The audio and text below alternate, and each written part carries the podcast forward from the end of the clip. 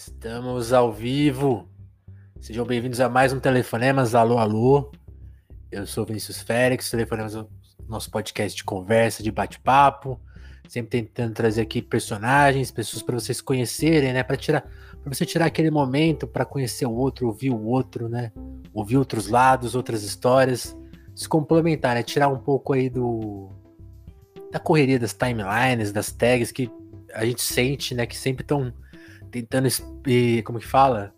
Espremer o mundo numa, numa forma que não cabe, né?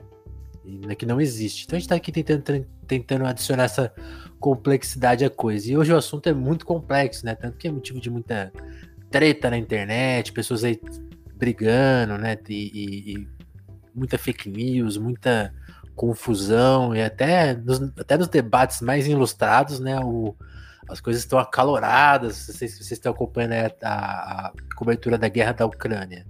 Na T V devem estar sabendo disso e o Rodrigo viveu um pouco disso também, vai falar disso, mas não é o nosso foco, tá?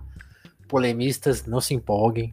Nosso foco aqui vai ser contar a história do Rodrigo Ianes, que tá aqui para falar sobre isso, né? Sobre ser um historiador do período soviético. Isso é um cara que tá falando direto da Rússia, que tem uma, toda uma vivência para falar com alguma propriedade, né? Sobre o que tá acontecendo lá, por lá. Também falar um pouco desse papel, né? Por que que os especialistas só aparecem nessa hora, né? Que, que imprensa é essa? A gente vai discutir tudo isso, mas vai falar mais do Rodrigo, tá? Tô me enrolando aqui porque faz um tempo... Toda vez acontece isso. Eu fico um tempo sem fazer telefone, mas eu dou uma enferrujada que só no terceiro episódio seguido eu vou... eu vou melhorando. Rodrigo, seja bem-vindo, cara, é, ao Telefonemas. Isso, isso, isso é presente, né? Você é um historiador, é isso? Ou tô falando besteira?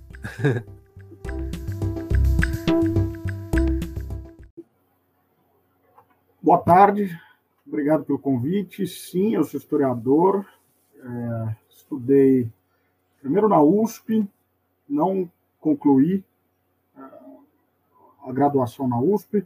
Em dois mil e onze, eu é, me mudei para Moscou. Já conhecia uhum. a cidade, estudava um pouco de russo, pouca coisa, uma língua difícil, demora para engrenar. É, É, é uma língua bem difícil. É, e aí, em dois mil e onze, eu me mudei para Moscou e, e é, passei a estudar e, posteriormente, me formei na Universidade Estatal de Moscou, que é considerada a principal universidade da Rússia, é, com, e já tinha, enfim, desde a adolescência, interesse em História da União Soviética, que foi a minha especialização. É, e depois...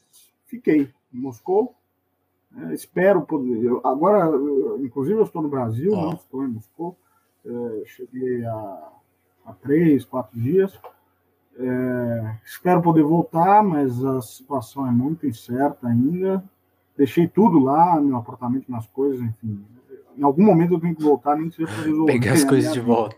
Mas eu espero voltar, pois é. Pois é, mas eu você, que... você voltou por causa da situação ou foram outros motivos pessoais? Não, foram outros motivos. Essa viagem já estava programada. Uma questão burocrática, certo. Na verdade, porque por causa da pandemia, todos os vistos que venceram durante a pandemia, eles estavam, eles tinham estendido automaticamente para os brasileiros até o dia vinte e oito de fevereiro. Então eu tinha que sair para resolver certo. Essa questão. Durante a pandemia, eles deixaram os estrangeiros ficar, mesmo aqueles que estavam, enfim, em situação atípica ali. Anormal, sim. E, Rodrigo, você falou que o seu, seu interesse pela Rússia vem de criança, assim. Quando, quando que você data isso, assim? Tanto o seu interesse por história quanto pela Rússia, assim? Porque aí eu acho que a gente vale, vale a gente tentar entender como esse interesse nasce, porque um dos assuntos que eu acho que são... Fora a guerra e toda a questão militar, econômica, uma das coisas que emerge é justamente esse debate cultural, né? A gente está vendo uma questão super bizarra, né? Desse, desse combate à cultura russa, né? Então, as pessoas estão agora, fora o tanto de fake news envolvendo isso que tá, mas assim, questionando pessoas que nem são russas, né? Como o Engels ou mesmo o Dostoiévski, sei lá. Daqui a pouco vão querer censurar tudo que... Aqui agora eu acabei de ver que tem um projeto de lei de vereador de São Paulo querendo tirar nome de rua. E, então, assim, eu, eu, sinto, eu sinto que a Rússia nunca teve, nunca teve sua história bem contada aqui no Brasil, e, e o que está acontecendo agora é mais um desses exemplos de como a, a questão é complicada. Para você, para sua história pessoal, quando, quando que você teve contato e interesse? Com, com, perfila isso um pouco para a gente entender, porque eu acho que você contando a sua história vai ajudar a gente a pensar no que está acontecendo agora. Olha, é, tem a história que eu conto, mas enfim, é, é mais complicado do que isso, né? Pode ir pela história complicada, o telefone primeiro... me permite isso, tá? Então, pois é, tem a história que eu conto que é, que, enfim, é a, a, assim, a, o, o atalho, né? Mas, mas o fato é que o meu pai, na década de oitenta, antes de eu nascer, chegou a se interessar pela Rússia. É, teve uma avaliação ali de, de um visionário míope que achava que a União Soviética ia ganhar a Guerra Fria e que o russo ia ser uma língua tão importante aí quanto o inglês e que, enfim, era o futuro, e ele resolveu estudar russo. Estudou russo. Então, havia aqui em São Paulo uma organização chamada Associação Cultural Brasil-União Soviética. Ele estudou russo lá, ele tinha os livros, tinha uma série de cassetes, é, enfim, uhum. dicionários. Então, eu já, eu já me interessei por isso, né, pelas, as letras do alfabeto cirílico me chamavam a atenção, era algo muito diferente que, que tinha aqui em casa, né? Além disso, enfim, minha... meu pai é jornalista, minha mãe trabalhou a vida inteira em editora de livros, a gente tem muitos livros, eu sempre gostei muito de ler, e ela tinha, a minha mãe, enfim, tinha um costume, assim, ao invés de dar presentes, ela falava que quando a gente fosse visitar uma livraria, eu poderia escolher um livro e ela me daria o livro. Boa. É, e... lá no Rio de Janeiro, uma vez que a gente estava viajando no, no Rio, uma livraria da Travessa, é, ela falou que eu podia escolher um livro. Eu não sei bem por quê, eu tinha o quê? Uns treze anos de idade. Moleque. Eu não sei bem por quê, eu escolhi é, Dez Dias que Abalaram o Mundo, do John Reed, que, para quem não conhece, é, foi um jornalista americano, estadunidense, é, que foi testemunha da Isso. Revolução Russa. Ele também esteve durante a Revolução Mexicana, também escreveu um livro sobre isso, é, mas o livro Dez Dias que Abalaram o Mundo é um relato da Revolução Russa é, a, pelos olhos de um jornalista que estava lá acompanhando os eventos. É, e é esse livro que acho que foi a minha introdução, acho não, sem dúvida, foi a minha introdução à, à história da União Soviética e que... A, Avivo, enfim, atiçou meu interesse sobre esse tema. Houve, enfim, eu sempre me interessei por história ali, houve outros, outras influências. Uma história até engraçada, o, tinha um ah. jogo de computador, o Civilization, que o meu pai jogava. Era um jogo de estratégia, que cada, enfim, você controlava um país. E eu lembro de eu lendo o manual, e o manual tinha uma, um retrato de Lênin, assim. Me chamou muita atenção o, o rosto, o perfil do Lênin. E, enfim, eu, houve essa... Não sei nem dizer como, né? Havia esses elementos, poucos na minha vida, sobre a Rússia. Eu não tenho nenhum, nenhum parente na Rússia, nenhuma familiaridade nesse sentido. É, mas acabei... me interessando. E, e de alguma forma, até, acho que até pela história do seu pai, talvez a, toda a contra-propaganda não, não bateu na sua... Ou ela bateu na sua porta? Não, não. Eu, eu rapidamente me interessei pelo assunto e comecei a... meu, meu pai não, não, não era comunista nem nada, mas ele sempre foi muito anti-Estados Unidos. Muito... Nunca gostou dos Estados Unidos. Então, nesse sentido, sim, houve uma proximidade maior... fui encaminhado, mas o meu pai hoje, por exemplo, não, ele não tem nada com a Rússia, nenhum, fora o fato de eu ter morado lá os últimos onze anos, né, quem realmente se aprofundou nisso fui eu, e lá em dois mil e oito, é, antes de eu Eu, eu tinha prestado direito, né, São Francisco, é, não entrei, escapei de boa. Escapei, e é ótimo. Fiquei um ano, fiquei um ano ali que eu ia no cursinho, mas eu não sirvo para isso, eu acabava não indo, enfim, detestava aquele negócio, e acabei desistindo do cursinho, enfim. Tive ali uns meses que, a, que eu tive a oportunidade, né, de viajar, fazer um intercâmbio. Né? E aí eu escolhi a Rússia. Escolhi para a Rússia e fiquei três meses na Rússia, isso em dois mil e oito.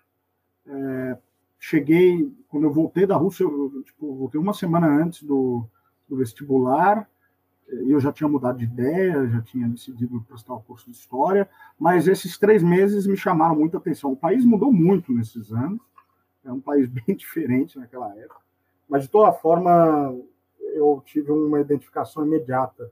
Esses três meses que eu passei, curtos, claro, né? Três meses passam muito rápido, mas houve uma ligação imediata ali, e eu não tirei o país da cabeça até que eu decidi, em dois mil e onze, definitivamente. Que interessante. E, e aí, quando, como que foi a experiência de estudar, como você falou, né, numa língua complicadíssima, né, que você teve que se familiarizar ali, assuntos complexos, né, não é, não é qualquer estudo, assim. E aí, já, e aí já engatando uma segunda pergunta, né, ser especialista na história soviética, a Rússia deixou de ser a União Soviética, algo, embora algumas pessoas não acreditem, há, há bastante tempo, né, como que o próprio país encara esse passado dele, assim, porque eu imagino que Se, se é uma história combatida no Ocidente, lá também existem várias variáveis, né, imagino. Queria que você trouxesse esses dois elementos. Como que foi um brasileiro é, que estava aprendendo a língua, estudar esses assuntos, e como esse assunto mesmo era trat- é tratado lá dentro? É, eu não vou mentir, foi muito difícil, no começo especialmente. É, a gente, você para... entrar numa universidade russa, fazer qualquer curso superior, enfim, você precisa fazer, passar por um chamado faculdade preparatória, uh, que é um ano, às vezes menos, de aula. Primeiro semestre, somente língua russa.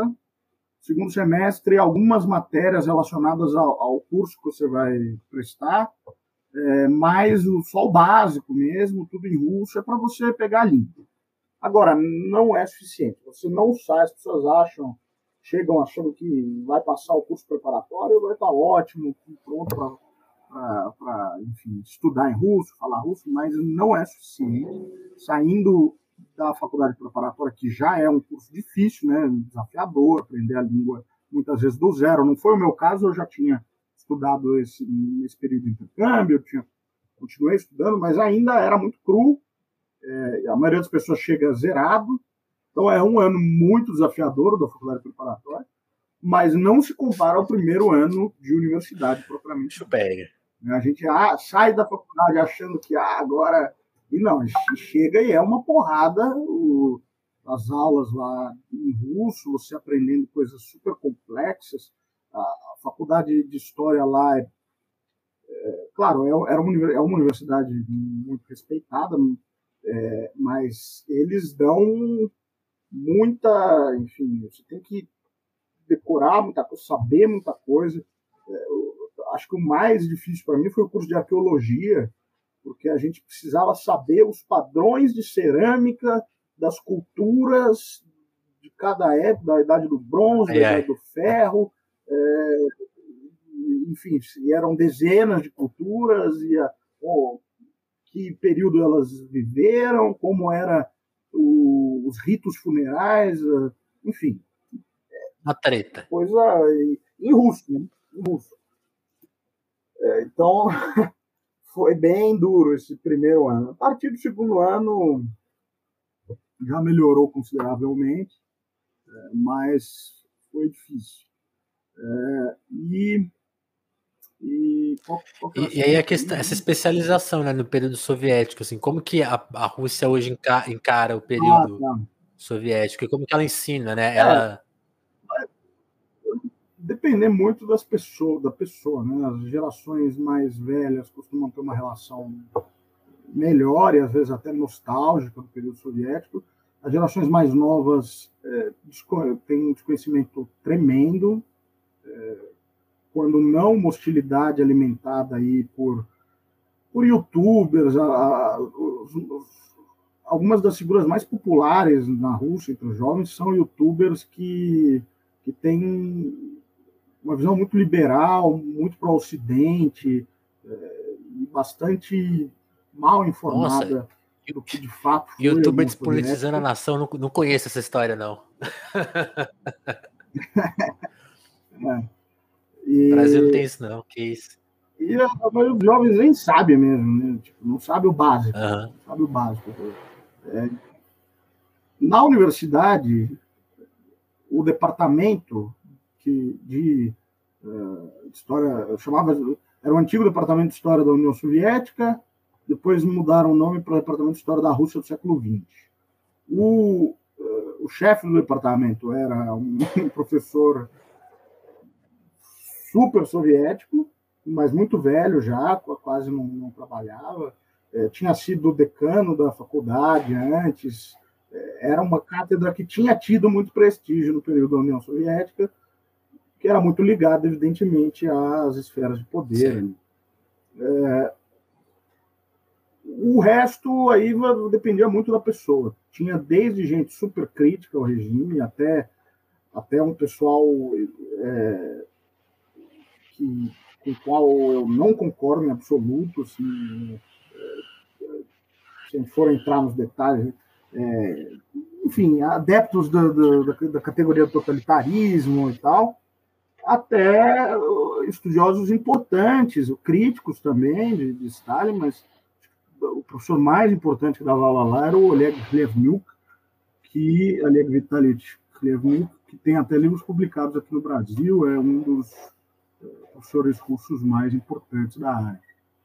É, eu gostei muito, enfim, foi um privilégio enorme, você tem acesso aos arquivos, o professor Jeliano me deu aula de, de traba- como trabalhar com arquivos, onde está o quê, é, se você quer encontrar quais fundos estão em quais arquivos, uma coisa uhum. bem prática, que foi bem interessante, bem útil, é, e, e um dos meus objetivos ao ir para a Rússia foi justamente ter acesso às fontes primárias, que poucos historiadores brasileiros têm, de fato, acesso, poucos falam, de fato, russo, então era um objetivo meu.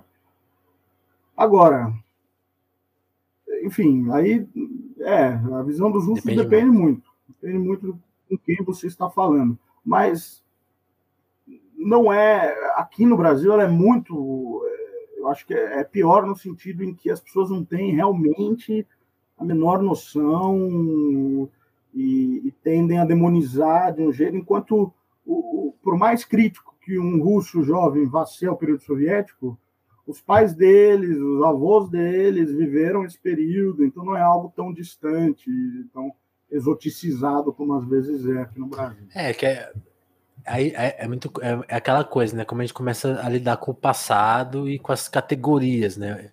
Eu até, até falei no começo do podcast, é um assunto muito delicado porque move muitas paixões, né? E, assim, eu acho que, e aí, aí, aí, aí que eu acho que começa a aparecer várias camadas que a gente podia, pode discutir aqui e que são até que são delicadas, assim. Então, tipo assim, a prioridade que se dá ao assunto, né? Ou, ou mesmo assim as formas que se, que se lidam, né? Que, como, como classificar, né, o governo da Ucrânia? Vai, aí as pessoas criam debates, mas assim, e, e, e, aí sempre vira aquela coisa, pô, mas você já olhou para o Brasil, né? Você já olhou para a atuação dos Estados Unidos, né? Por que, que isso nunca vai para a balança? Porque, e aí às vezes as coisas entram na balança, às vezes elas saem, e aí tem toda a questão de propaganda que a gente já mencionou, né? Porque agora eu sinto que está tendo essa coisa anti-Rússia que não Não, não tá falando da guerra, né? Tá falando mais do, do, de um preconceito com o país e que, que, de alguma forma, vai esbarrar na história da União Soviética, né? De ser um país inimigo do mundo, né? Que é uma coisa meio... Como assim, né? Tipo assim, que, que maniqueísmo é esse que move a história e como ela é contada, né? Tipo, por exemplo, pensando nesses fatores, assim, a, a faculdade chegava a cuidar desse, desses assuntos? Tem um... Como você explicaria a sua visão, né, dessa parte da história do soviético? Assim, não só a história em si, mas como ela foi é, cuidada e combatida pelo mundo de alguma forma. Há uma disputa na historiografia russa sobre o legado da União Soviética. Ah, é normal esse tipo de disputa historiográfica, e na Rússia há várias, na verdade, né? A União Soviética é uma delas, uma que move mais paixões, mas há outras, há outras. Por exemplo, só para é. citar, é, existe um grande debate da teoria normanda e da, da teoria anti-normanda, que seria... É, foram, de fato, existiu o príncipe Yurik, o viking que teria sido convidado para é, reinar Essa sobre é a, a, a Rus de Kiev. É, pois é, o Rus de Kiev é o estado que vai dar origem à Rússia, Ucrânia e à Bielorrússia. Então, até por isso, quando os russos dizem que a Rússia, historicamente, a Ucrânia... Eles e estão a remetidos a isso, né? Tem a ver com isso, tem a ver com com a, esse Estado medieval que, que foi o proto-Estado russo, belorrusso-ucraniano. É, outra polêmica, qual é o papel é, do, dos mongóis, dos tártaro-mongóis que dominaram a Rússia por duzentos e quarenta anos? Eles ajudaram a Rússia a criar uma coesão e, e, e centralizar o poder e, eventualmente, unificar é, os vários principados russos? Ou eles foram um fator de destruição da, da cultura russa, que atrasou o país por séculos? Então, são debates, né? E, e, e eu acho que vale a pena mencionar, para as pessoas verem o quanto a gente desconhece da história russa, né? Eu acredito que poucos ouviram falar desse, da, da Rússia de Kiev, poucos sabiam que uh, os mongóis haviam dominado a Rússia por dois séculos e meio. É, então... é algo muito distante para a gente. Por isso que, quando, quando entra um debate nesse, desses em foco, acho válida a atenção que é dada, né, aos especialistas, porque é, tudo isso são elementos para a gente entender o que está se passando. Se, se as pessoas não sabem... Né, vou, vou, enfim, não vou mencionar quem aí, mas fui entrevistado outro dia... E o entrevistador, falando de hoje em dia, falando de dois mil e vinte e dois, ele fala, ah, e a C I A e a K G B. Não existe mais K G B. Como é que, como é que sabe? Não existe mais K G B. Por que que então... Aí o mesmo entrevistador vira e fala, os países bálticos, a Estônia, a Lituânia e a Latívia. Latívia, não existe Latívia. Ele está falando da Letônia. Em inglês é Látvia, em russo é Látvia. Difícil, né? Sabe, é, um, é o básico. As pessoas não conhecem o básico. Eu não estou nem culpando ele. Eu estou dizendo é que a discussão ela tem que começar antes, né? Eu, eu, me chamaram a atenção algumas vezes, por causa das entrevistas que eu dou, que eu tenho que simplificar, que, que às vezes eu falo alguns termos, algumas coisas, é, que as pessoas simplesmente não sabem. Eu preciso dar uns passos atrás. Voltar a partir... É, partir do básico do básico. E, é, então, há essas disputas, e a União Soviética, claro que é um tema extremamente disputado. É, para dar um exemplo, o maior congresso de história é, que a, que é, da qual participa a Universidade Estatal de Moscou anualmente, é um congresso patrocinado pela Igreja Ortodoxa é, russa. E a Igreja Ortodoxa, é evidente que ela tem interesse nessa história. A Igreja Ortodoxa foi perseguida, a Igreja Ortodoxa é uma posição é, de é, tentar reabilitar a figura dos, dos czares russos, é, uma posição super conservadora no, nos costumes, enfim. É, então, é evidente... Dificílimo. Se eles patrocinam, se eles bancam o Congresso, não há lugar para um... nesse congresso, que é o principal, que mais tem dinheiro, é, não há lugar para uma crítica. discussão é, crítica e honesta, na minha opinião, em relação à União Soviética. Se você não demonizar, não tem lugar para você ali. É, então, de fato, há uma disputa na sociedade russa. É, o Putin se refere à história frequentemente e tem a sua opinião da história. É, A, a, a guerra é um tema, acho que o único tema aí de maior consenso é a vitória, né? A vitória sobre os nazistas, ela é universalmente Essa é por todo mundo. comemorada. É, alguns liberais vão, vão denunciar o uso que, de fato, existe, o uso político dessa vitória, e acham de mau gosto as paradas militares, uhum, e tal, não sei o quê. Mas, de modo geral, a sociedade russa inteira, porque, né, todo, todo mundo, são, foram quase trinta milhões de mortos na União Soviética. Então, todo mundo tem um parente que morreu, alguém, é, e as histórias são muito lembradas, muito vivas. Histórias horríveis, o cerco de Leningrado, uma cidade, uma cidade de alguns milhões de pessoas que foi cercada por novecentos dias, pessoas passando fome. É, se, se a gente vai falar da Ucrânia, tem Babi Yar, que é um massacre. Em, em três dias mataram quase quarenta mil pessoas, entre ciganos... Isso, Roma, isso, isso, isso pela Alemanha nazista durante a Segunda Guerra.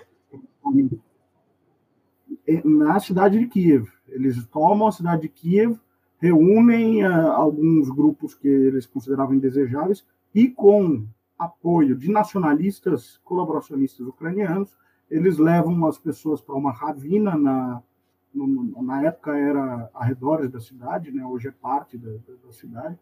E covas, com covas coletivas eles começam a atirar nas pessoas e, e, e matam quase trinta... se eu não me engano, é trinta e três mil, trinta e quatro mil pessoas, num período de três dias. Cara. É, então, é, um, é um nível, o nível da tragédia. É evidente que as pessoas têm uma conexão emocional e, que, e, e por outro lado, o governo utiliza como é, um elemento de patriotismo, de propaganda. É, então, esse é o, acho que é o menos polêmico do todo o resto da história soviética, o papel do Lênin, a questão religiosa, a coletivização, os expurgos, a, o, a desestalinização, tudo, todo o resto é extremamente polêmico. Porque... Mas aí eu estou falando sim, já no sim. nível acadêmico, né? Porque no nível básico. Nível de... Porque aí, aí, aí que eu acho é, que entra uma eu... questão, Rodrigo, não sei se você cuida disso, e aí eu estou falando muito aqui de uma pessoa que tem uma visão realmente muito... muito por alto mesmo, assim, eu sou, eu, eu, eu brinco aqui no telefone, mas que eu sou criado pela televisão, né, tipo assim, esse pensamento crítico, ler alguma coisinha a mais é muito recente, então você esbarrou em preconceitos e ideias preconcebidas e propaganda a vida inteira, então você fica assim meio, tipo, sempre tem, é, tentando avaliar muito bem as coisas que, que você recebe, e acho que assim, o, o, que, o que me salta agora é sempre essa coisa, assim, se, se entende, né, o que foi a Revolução de dezessete como uma coisa meio única, né? Tipo assim, como parece que só lá que, né? Tipo assim, tra, tra, tratam a União Soviética como um regime comunista, né? Como se, como se tivessem realmente, de fato, implantado o comunismo. Então, é, assim, a, a, na média que você vai ver na T V é que realmente houve, né? Tipo assim, o comunismo seria isso, né? Não, não vai se tratar como realismo, sabe? Como a prática, que, o que deu para fazer, ou vai sinalizar as questões, ou como que o país foi combatido durante aquele período, né? Todo, todo o complexo da saída. Não, tipo assim, ó, se existir comunismo, dá mais ou menos do que foi a União Soviética, e tipo, parece que só, só houve revolução lá, né? Ou que momentos de forças históricas de, desse porte só existiram lá. Quando se, na história dos Estados Unidos, você vai encontrar ressonâncias semelhantes de rupturas e manutenções e de revolução. Na própria história brasileira, né? Porque quantos períodos estão sendo disputados na história brasileira, né? Tipo assim, para... Fica, fica sempre essa noção que eu quero dizer, assim, que a história realmente é um livro fechadinho, né? Tipo, ó, não, teve esse período lá do comunismo lá e foi muito terrível, tá? E agora eles estão... Tem, tem, tem esse outro imperador do mal lá que tá fazendo uma coisa meio parecida, sabe? Sempre fica essa coisa de almanaque. E aí me choca que essa, esse debate não acontece só na internet, né? Acontece nas experiências que, que você tá vivendo agora de perto, televisivas, né? O que, que, que você acha disso?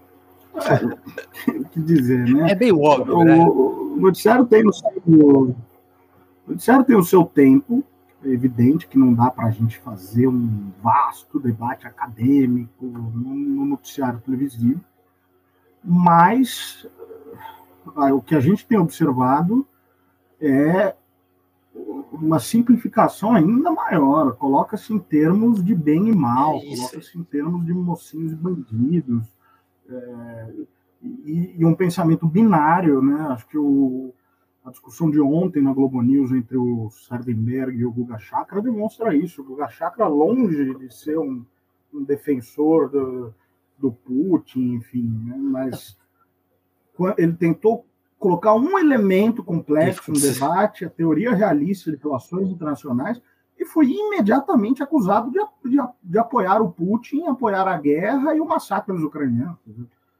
Ou você é, faz um, um, uma condenação incondicional é, e, e, e emocionada do, é, da Rússia, ou você é um agente do Kremlin. Não existe meio termo. É bizarro isso. Não, né? Existe.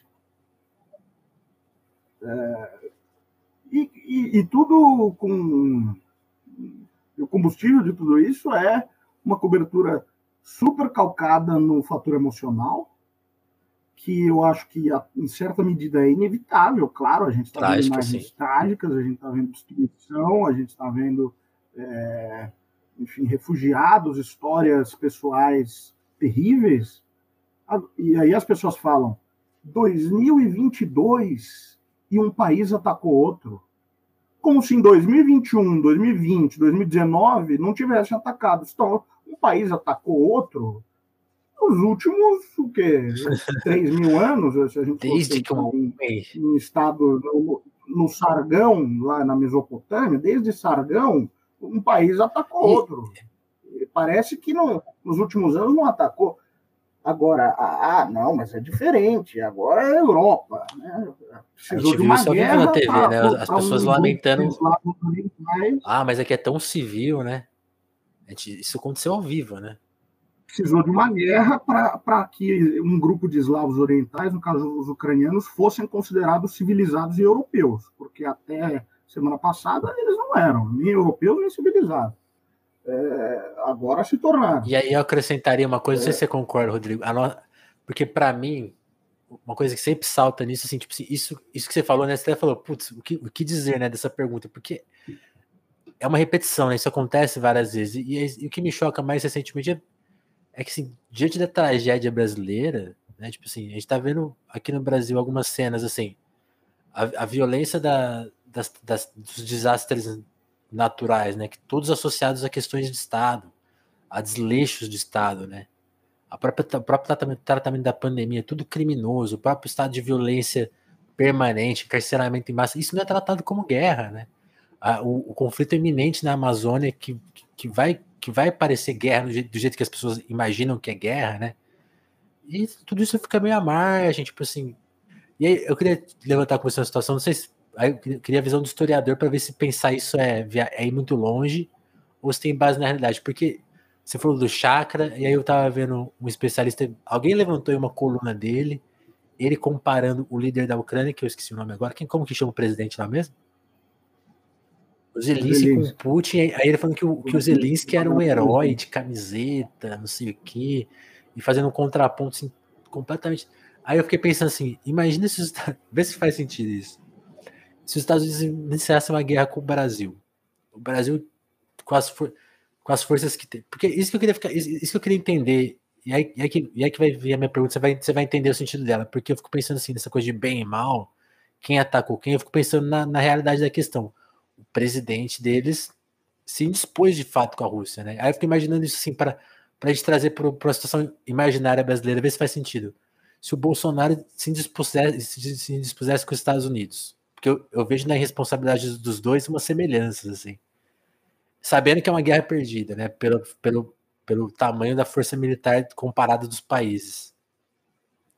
Aí os Estados Unidos resolvem atacar o Brasil. Se o, se o Bolsonaro desse uma arma na mão dos cidadãos e falasse, não, vamos enfrentar. Ele se, a gente manteria essa visão de coragem, né? Do que está acontecendo lá, desse tipo de resistência descabida, diante de, de tamanha ameaça, né? Você acha que cabe essas comparações? Eu queria que, você, que a gente entendesse isso. Tá vendo... uma beatificação dessa figura do Zelensky, que, era, que é uma figura bastante complicada, para dizer o mínimo. É, se quiser comparar ele com alguém, dá para comparar com o Bolsonaro. É, é a imagem que me vem toda hora na mente. Porque é uma figura que é, se elegeu é, se afirmando alguém fora da política, alguém, algo novo, é, muito no discurso é, contra a corrupção. É, claro, o Zelensky, de fato, não vinha da política, ele era um comediante é, que, que ficou famoso. Tem até coluna série, falando como ele era um bom ator. Ele vinha da política. Será, será necessário ah, mesmo isso? Ele era um comediante, inclusive algumas... É, algumas piadas dele de muito mau gosto, dá para encontrar aí, é que tá tudo em russo, né? Ele fala russo, a língua dele materna é russo, ele não se apresentava em ucraniano, a série dele é em russo, mas enfim. É, algumas piadas de muito mau gosto, eu não levantei essa bola, porque o cara tá, né, na crista da onda, vai sobrar para mim. Mas ele, ele é judeu e tinha muitas piadas antissemitas que ele fazia, muitas. É, o Boa, boa parte do repertório dele era baseado em piadas de judeu. E, enfim, fazem sucesso na Rússia, na Ucrânia, até hoje. É um gênero de comédia, até hoje, de piadas de judeu. E ele, ele como judeu, fazia essas piadas. É, a, a série que, ele, que, que catapultou ele era uma série... É, o mote da série é que ele era um professor de história que viralizou fazendo um discurso anticorrupção que um aluno filmou e colocou na internet, e que ele foi eleito presidente da Ucrânia por causa disso. A vida imitou a arte. Esse era o mote da série, e ele enfrentava os oligarcas, a, como era difícil, o sistema corrupto, não sei o quê. A série chamava Servo do Povo, e ele, é, o partido que ele cria para se candidatar, chamava Servo do Povo, mesmo nome de uma série televisiva. É, e, é, enfim, usou trechos da série como propaganda política. Então, né, agora está havendo esse processo de, de transformação dele num grande herói. Eu temo pela... Eu temo, sinceramente, se as autoridades ucranianas estão... É, atrasando o processo de negociações, de resolução desse conflito, porque, por pior que seja, as demandas dos russos não foram das piores, é, não foram das mais ambiciosas. É, se, se eles ficarem negando, se os, os ucranianos negarem a demanda, é evidente que as próximas demandas vão ser piores, né, conforme a situação do país. Né, com, é, a ponto de, a ponto de ficar negociável, né? Toma aqui e aí... Depois é, poder. Tomar aquilo, exatamente. E já e, há rumores aí de que ele teria saído para a Polônia. É, eu vi isso, nem, nem que se tratar, porque está muito por alto. Agora, né? Agora, o que, que ele pretende fazer? Um governo no exílio, deixar o povo lá sob ocupação e não vai... E, e é isso aí? Quer dizer, transformar... a Ucrânia num, num Afeganistão, o que foi o Afeganistão para a União Soviética, agora será a Ucrânia para a Rússia. O custo de vida vai ser imenso. Imenso. E, enfim, é uma tragédia. É, eu espero, sinceramente, que não, ele não esteja colocando no cálculo o aumento da popularidade dele, porque agora, evidentemente, se ele aceitar as demandas russas, a popularidade dele vai cair, né? É, e tem alguns grupos, ele incorporou alguns grupos, ele não, né?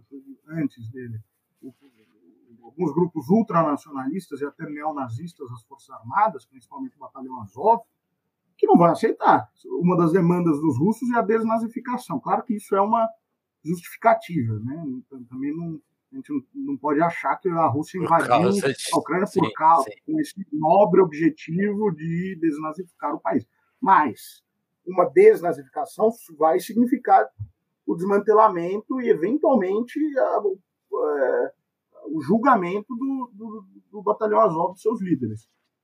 Eles vão aceitar isso? Os caras estão armados até os dentes. Está saindo um monte de vídeo com os caras com armamento pesado, novíssimo, recém, recém entregue é, pela OTAN para a Ucrânia. Eles vão aceitar a paz ou eles vão formar guerrilhas e se, enfim, se rebelar até contra o governo ucraniano que, que firmar essa paz? Então, a, o quadro que está se montando, é, a gente já viu isso acontecer quando, em nome de uma causa maior, os Estados Unidos armou vários grupos no Iraque, na Síria, armou sunitas, xiitas, um contra o outro, e aí deu no que deu, né? O Estado Islâmico, todo, todo, todo fora, não vou nem mencionar o Bin Laden lá no, na guerra do Afeganistão, União Soviética e Afeganistão.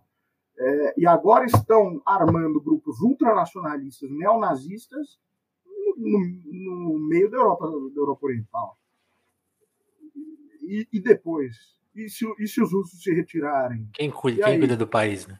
É, que, que vai ser desse armamento na mão dessa, desse tipo de pessoas? Enfim, é uma tragédia, de todas as maneiras. Sim, mas, mas me chocou muito isso da, da, dessa... dessa posição dele, assim, de, o Putin está sendo fazendo, tocando essa política do, do, de, de ir para cima, né, do país, condenável, mas essa coisa de tratar ele como herói, eu fico pensando, pô, um cara que não tem, ele sabe que o país dele não tem força de resistir, se ele aceita a guerra, porque, tipo, não, né, tá, tem, tem uma responsabilidade, lógico que ele está enfrentando ali o Putin, mas tem uma responsabilidade. Eu, eu fico chocado com isso, e as comparações com o Bolsonaro, e eu sempre penso, não sei se cabe, né, mas a, o, o jeito que lidaram com a pandemia aqui no Brasil, não ser tratado como crime, é, eu fico vendo as, as, as pessoas em choque é, não, com uma coisa que também, aconteceu então, aqui há dois anos. Na Ucrânia também foram bastante irresponsáveis, né, ah, é? na gerência da pandemia, porque a Ucrânia, como não era membro da União Europeia, Tava em, ali, não tinha prioridade nenhuma para receber as vacinas europeias. É, os Estados Unidos também não deu preferência para vender a vacina. O, os únicos que ofereceram vacinas para os ucranianos foram os russos, e por uma questão política, eles se recusaram a adquirir vacina russa, apesar da Rússia ter oferecido.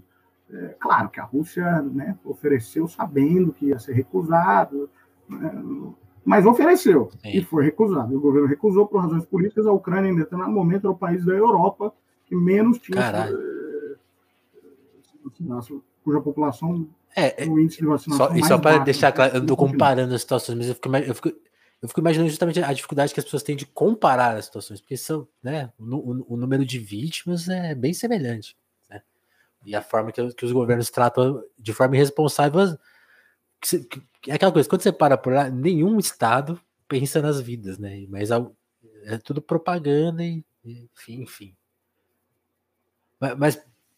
Aí, assim, agora estão fazendo umas piadas cruéis e tal, que tem um fundo de verdade.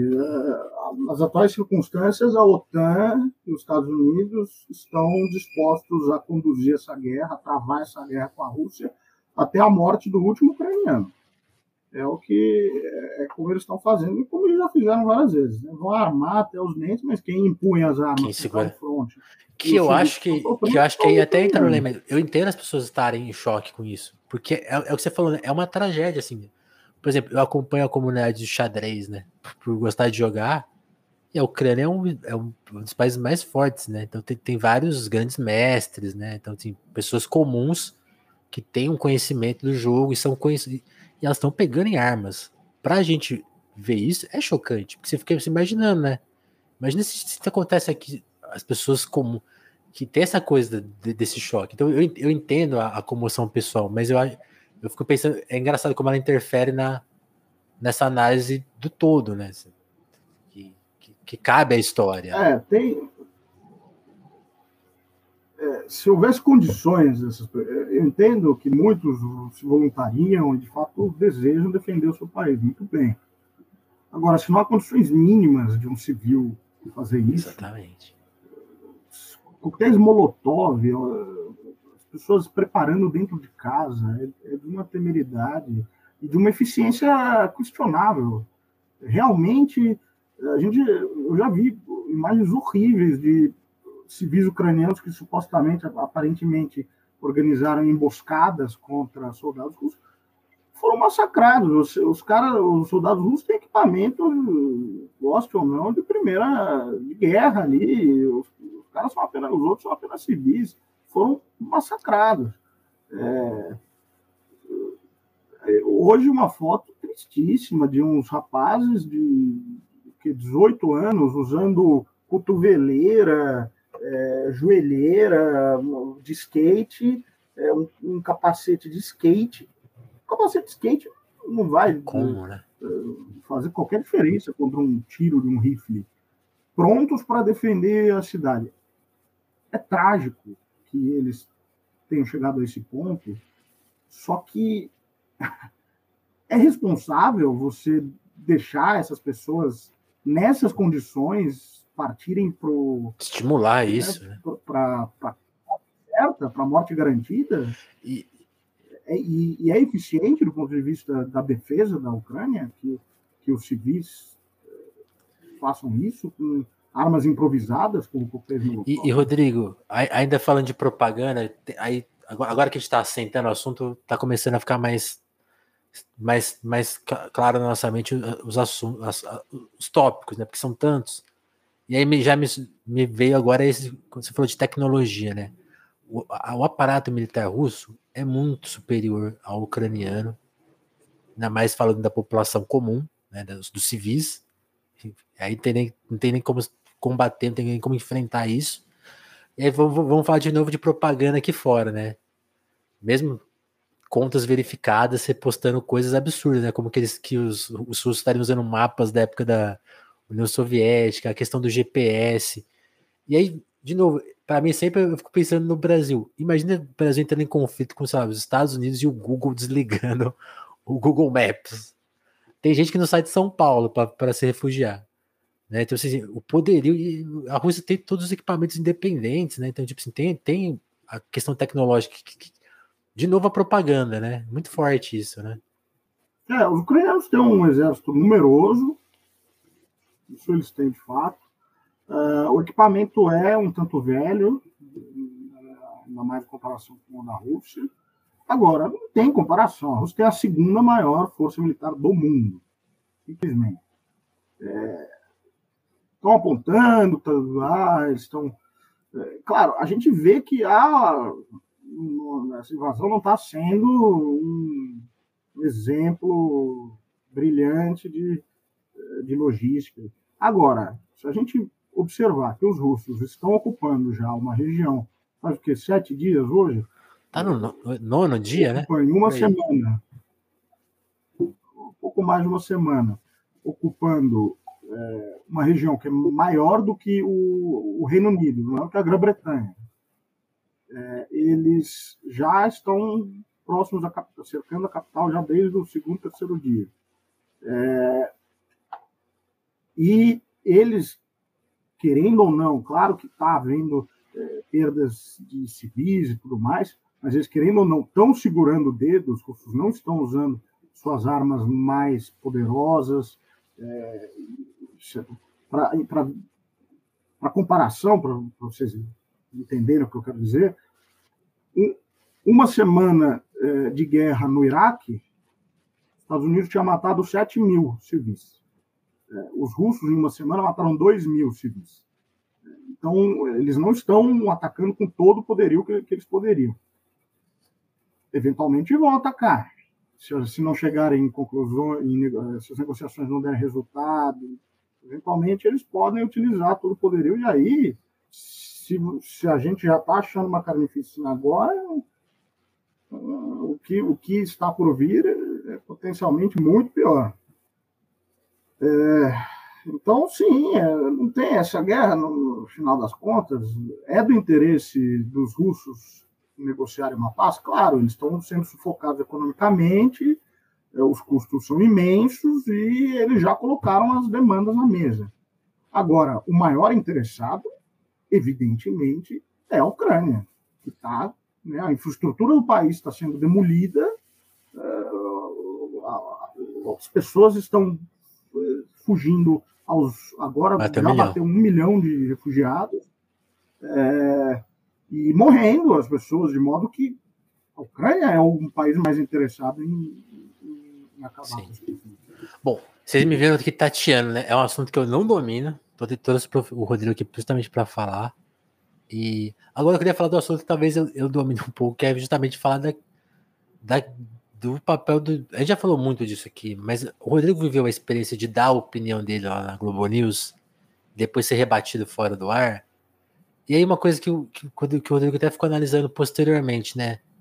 O, o aparato de, de imprensa... Vamos falar bem, bem da situação brasileira, acho que nem cabe falar dos Estados Unidos. A gente, vocês devem ter visto os vídeos que viralizaram, né, da imprensa global sendo racista e em choque ali, vendo, né, assim, pessoas que, que não estavam, né, correspondentes que foram até lá, né, então tem, tem todo esse movimento, né, vamos, vamos falar do Brasil especificamente, não tem pessoas, assim, agora tem, né, pessoas que se deslocaram para lá, mas muito do que, do, do que, a, que a gente tem de opinião e de análise é, uma, é de casa dos Estados Unidos, né, ou até aqui do Brasil mesmo, e aí o papel do especialista que está lá para tratar de, de que, que você viveu, né, você vai lá...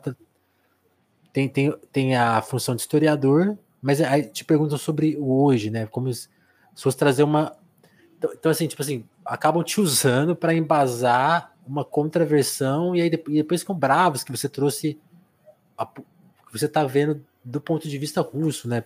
Então, então assim, eles cobram uma pluralidade, massacram essa pluralidade, né? Pra, que, que, tendo vivido essa experiência na, ao vivo, assim... Como, o que, que você acha, Rodrigo? Assim, porque você foi muito entrevistado, né?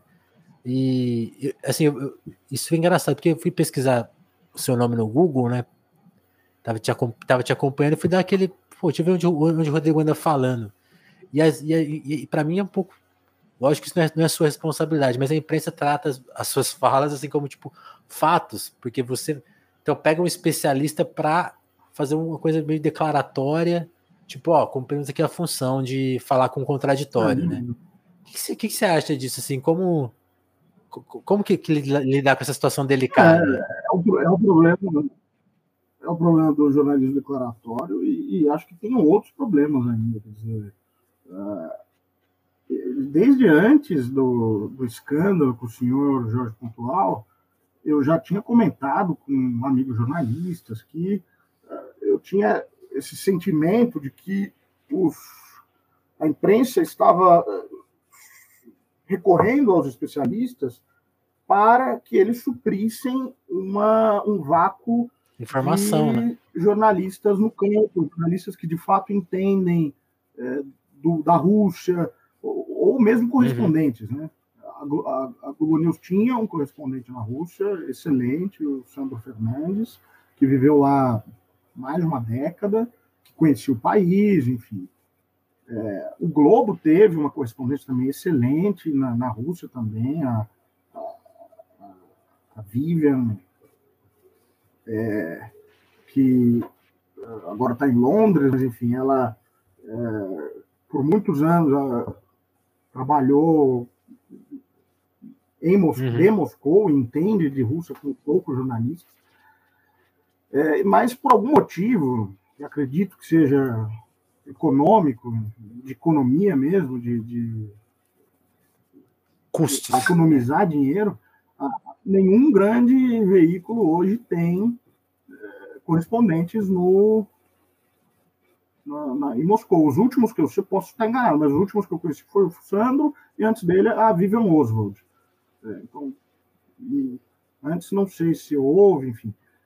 E Moscou, querendo ou não, a Rússia está no centro do holofote já faz tempo, não é de hoje, né? Seria importante, né? Pelo menos desde dois mil e quatorze, mas antes ainda. É, e aí acaba que tem um correspondente em Nova York, né? Há décadas a mesma pessoa lá, sentada como um, sentada numa torre de marfim lá. É, um em Buenos Aires e, se, se muito, tem algum na Europa, não? E aí o cara, de, o cara de Buenos Aires fala da América Latina inteira, é, do Haiti, uh, passando por Granada e pelo, é, terminando no Chile, Ushuaia, a fronteira mexicana com os Estados Unidos. É um cara, ok, entendo a questão de recursos, mas são países diferentes. Culturas né? completamente diferentes. Não dá para você entender, diferentes. Não dá para você falar de tudo. O cara, não vai, o cara na Europa vai falar da Europa, o cara sentado lá em Nova York, fala do resto do mundo. Marfim, vai falar do resto do mundo.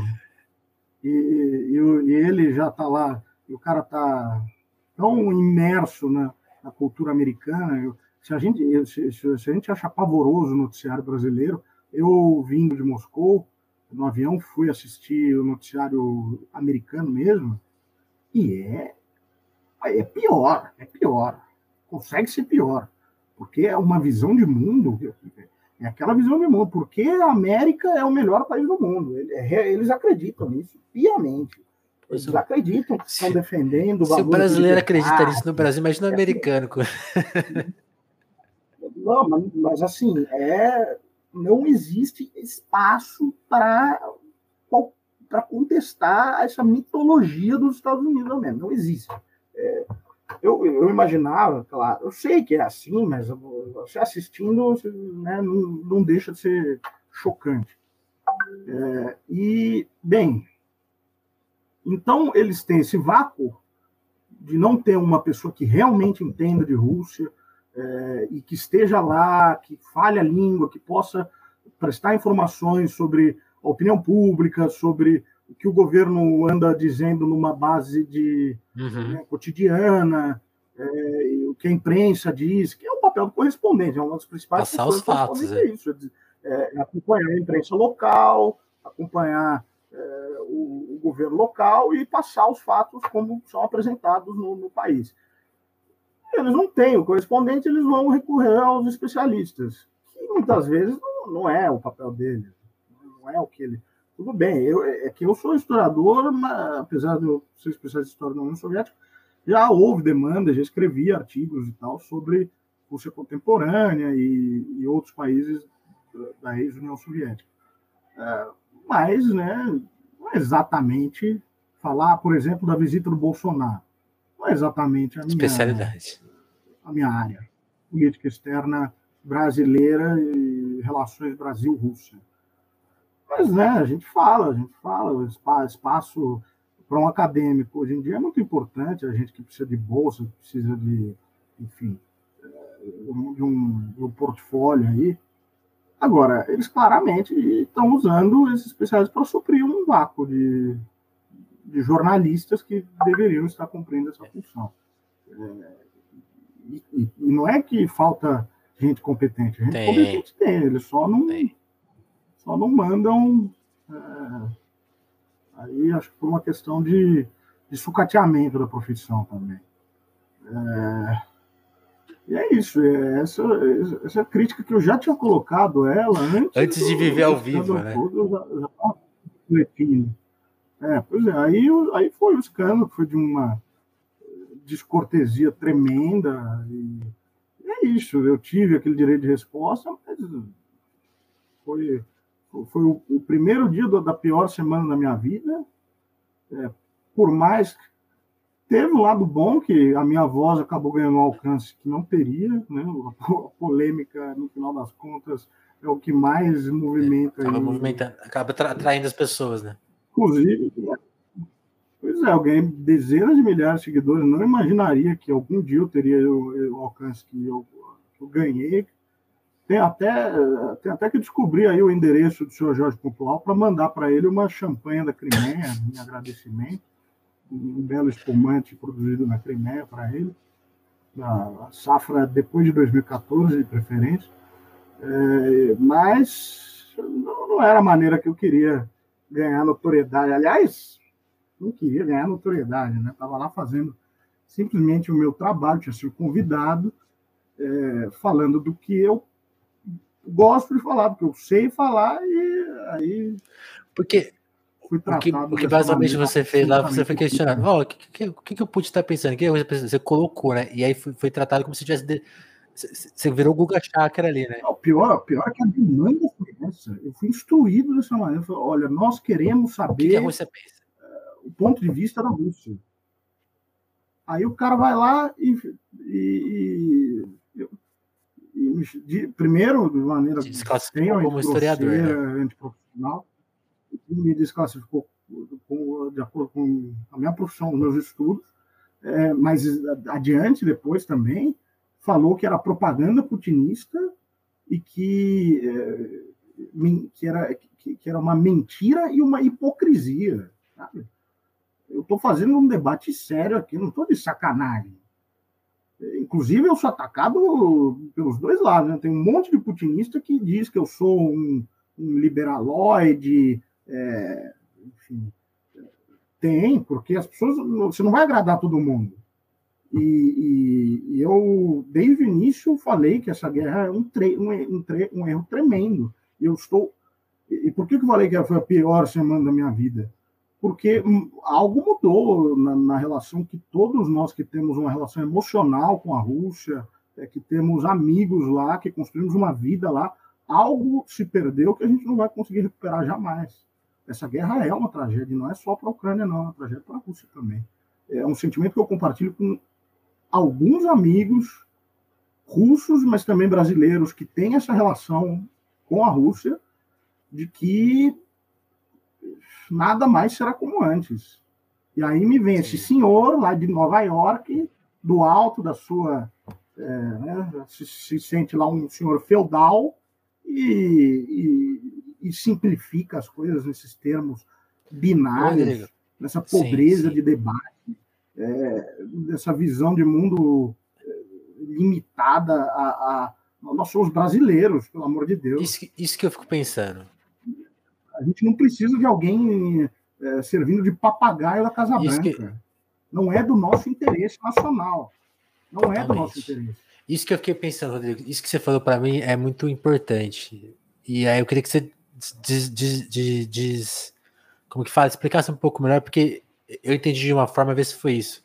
Quando você fala que é, alguma coisa mudou para sempre, de novo, de novo eu vou tentar fazer a, a comparação com o Brasil. Eu sempre, eu, alguém levantou isso no Twitter e eu fiquei imaginando. Quando a gente desclassifica um país inteiro por conta de uma questão de política externa, a coisa não faz sentido, né? Basta pensar nisso.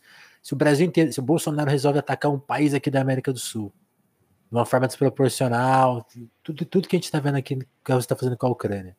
Aí o Brasil é cancelado no mundo. Então, você vai cancelar o, os nossos cineastas, os nossos esportistas. Ah, o Pixinguinha. É, vai, vai do Pixinguinha ao Kleber Mendonça Filho, ao, ao Lula, sei lá, vai, vai, vai dar uma cultura inteira. Aí eu fico pensando, o mundo fica muito pobre. Se a gente... O cinema brasileiro... O mundo ficaria muito pobre, né?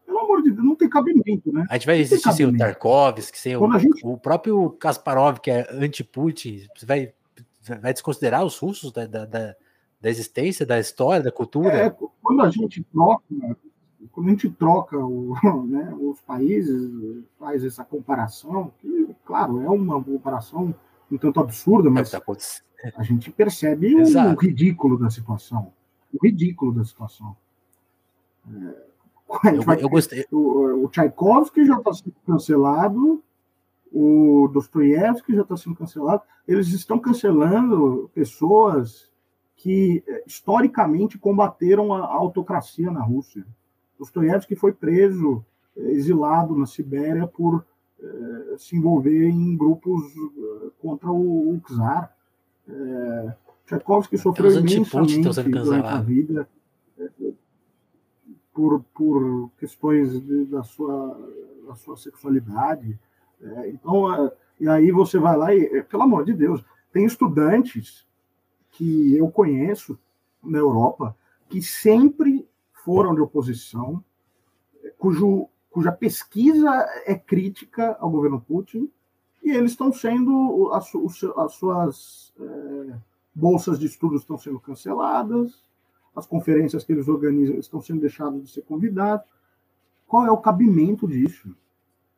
Qual é o cabimento disso? É, você, fora o fato, né, os arti- no caso dos artistas, você exigir de um artista que tem família lá na Rússia que condene o governo russo, o presidente russo. Quer dizer, os mesmos países que dizem que a Rússia é uma autocracia, uma ditadura, que o Putin é um mafioso... É, estão, portanto, arriscando a família de artistas ao obrigá-los a condená-lo publicamente, não apenas a condená-lo publicamente, enquanto eles têm carreiras na Rússia, muito bem, as carreiras, se a gente achar que carreiras são descartáveis, essas pessoas têm famílias na Rússia, será que, que essas famílias vão sofrer represália ou não importa, né? Porque agora a pessoa está sendo obrigada a escolher entre a sua carreira no exterior e... Uma declaração que não significa a, quase nada. O bem-estar, né, da sua família lá no Rússia, enfim, é o seu país, no final das contas é para onde eles vão voltar, eventualmente, é onde eles também têm uma carreira. Tem o menor cabimento. Tem o menor cabimento. E, e, e aí, a, a, acho que a gente... Fica, eu fico imaginando, se você excluir... As, que, que, querer escolher, isso vale para qualquer país, né? Você escolher um país do seu repertório não faz sentido, né? Tipo assim, realmente é uma coisa, é uma visão empobrecedora do mundo e aí e to, e engraçado, totalizante, né? Porque só, o, só a visão dos Estados Unidos vai, vai é importante, né? Vai ficar, tá ferrado. O, o Brasil vai rodar nessa que, né? Daqui a alguns dias, né? Fora que, ok, é uma tragédia, é terrível. Mas é como se o Iêmen não tivesse, não tivesse nesse momento, sendo bombardeado há anos. Se houvesse o mesmo tipo de reação, dez por cento dessa reação em relação aos Estados Unidos, cada vez que os Estados Unidos promovem uma guerra, mas não, a gente está aqui consumindo música americana, é, tudo, consumindo tudo. Enfim, produtos, filmes americanos, e ninguém... É, Ninguém pensou em boicotar a Marvel quando os Estados Unidos entrou, invadiu a Líbia. Marvel e que é propaganda mesmo, mas... Não faz sentido, faz tanto sentido ou menos quanto boicotar os russos. Ainda mais que boa parte da indústria da, da, das grandes obras da cultura russa são críticas a, ao, ao governo russo, é, promovem reflexões é, sobre todos os problemas que a Rússia enfrenta. A União Soviética produziu alguns dos filmes mais poderosos, de, com, mensagens, com as mensagens anti-guerra mais poderosas da história. A Rússia sofreu imensamente com guerras. É, e aí a gente vai lá e cancela. É bizarro. Enquanto cancelar a Marvel faria mais sentido, porque afinal a Marvel é, uma, é um instrumento de propaganda da hegemonia americana. Eles têm uma equipe que chama Vingadores, sistema... que vai tutelando o mundo. Não, é, do, do industrial, do, do complexo industrial militar dos é. Estados Unidos. Então, faz mais sentido você cancelar a Marvel do que boicotar o Dostoiévski. Ou o Tolstoy. Coitado. Tolstoy, então, não, dificílimo, dificílimo.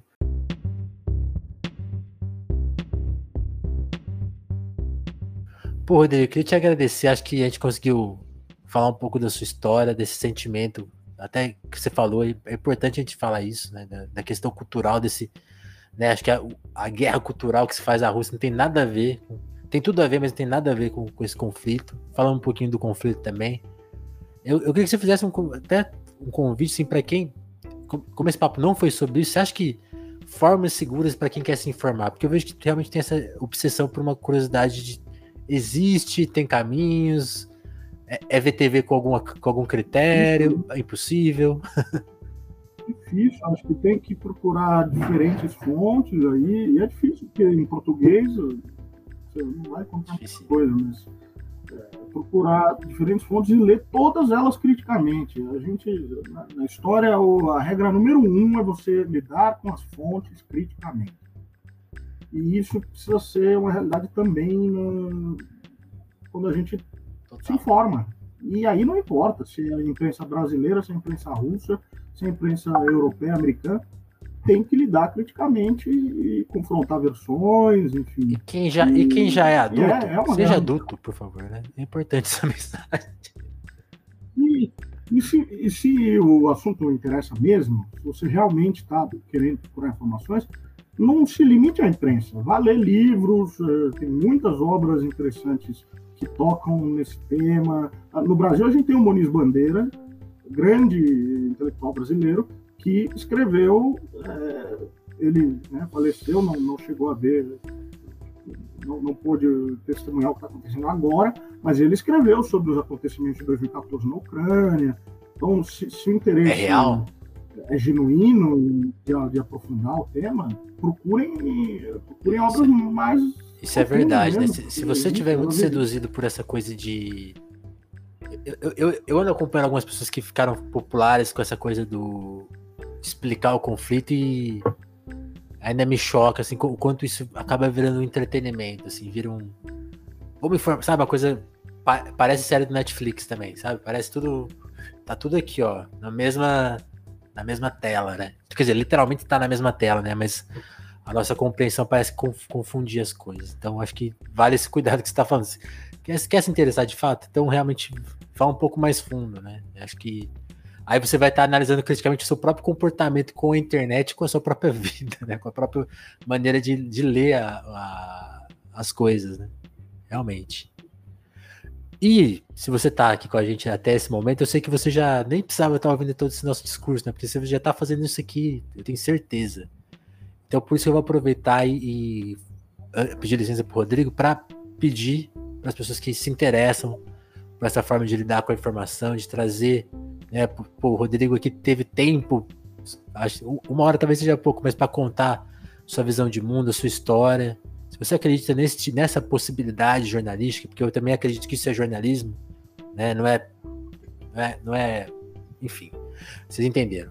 É, essa possibilidade, infelizmente, hoje só existe com a ajuda dos ouvintes. Não, não existe formas de patrocínio, não existem empresas interessadas nessa, nessa modalidade do jornalismo. Então, se, se você se interessou, gostou, acha que existe esse campo, né? A gente tá aqui na briga, o Telefonemas tem mais de duzentas entrevistas, a gente já entrevistou as pessoas mais interessantes, dá uma olhada aí na nossa, se você chegou aqui hoje por acaso, eu tô vendo que a audiência hoje tá diferente, tá um pouquinho maior aqui no ao vivo, então já tô fazendo esse convite, dá uma olhada aí no nosso repertório, tem artistas, tem políticos, tem é, intelectuais, pensadores, tem, tem gente que, para usar um termo da grande mídia, gente comum, contando as suas histórias de vida também, que são tão incríveis quanto, né, de pessoas que têm essa relevância abstrata aí que, que, que as pessoas gostam de, de fazer.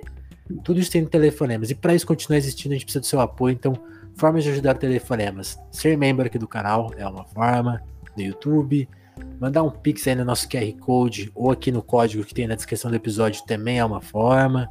O apoia-se do Telefonemas também tem, tá na descrição aí também, é outra forma. Da maneira que você puder, quiser.